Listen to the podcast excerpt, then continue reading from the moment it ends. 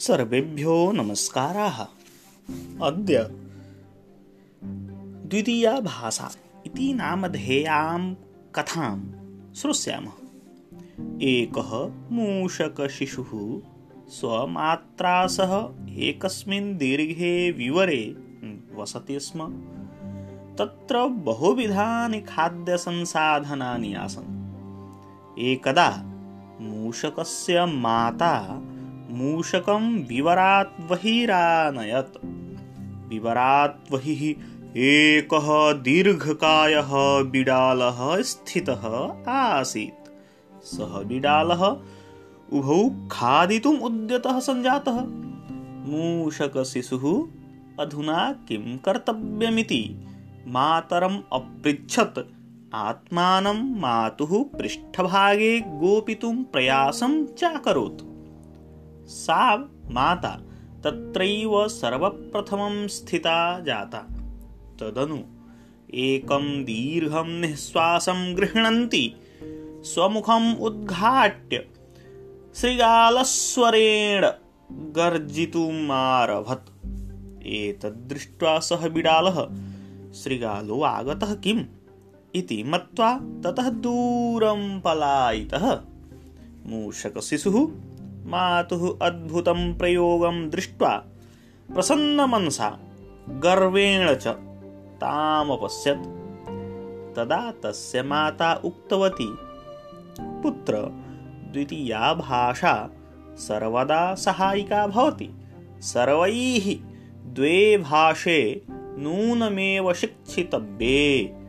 त्वमपि कामपि अन्यां भाषाम् अवश्यमेव जानीयः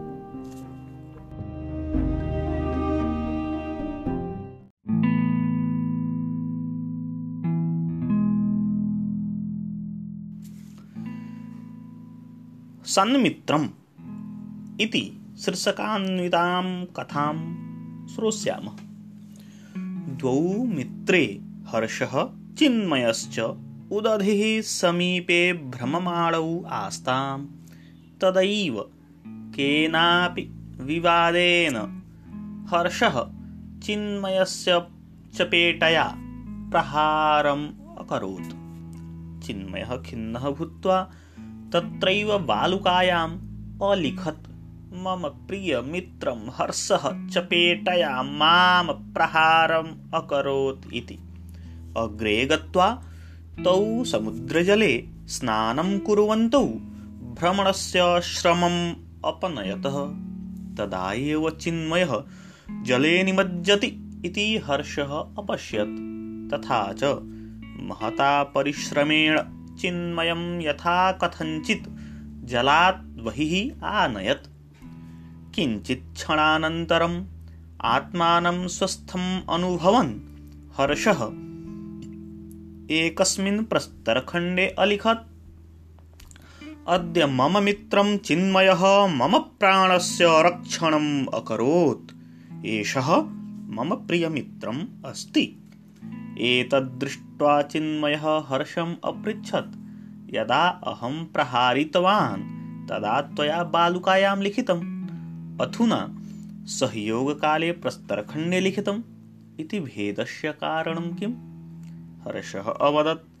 यत् अवमाननं बालुकायां लिखितं तद्वायुभिः सद्यः एव विलुप्यतां प्राप्स्यति।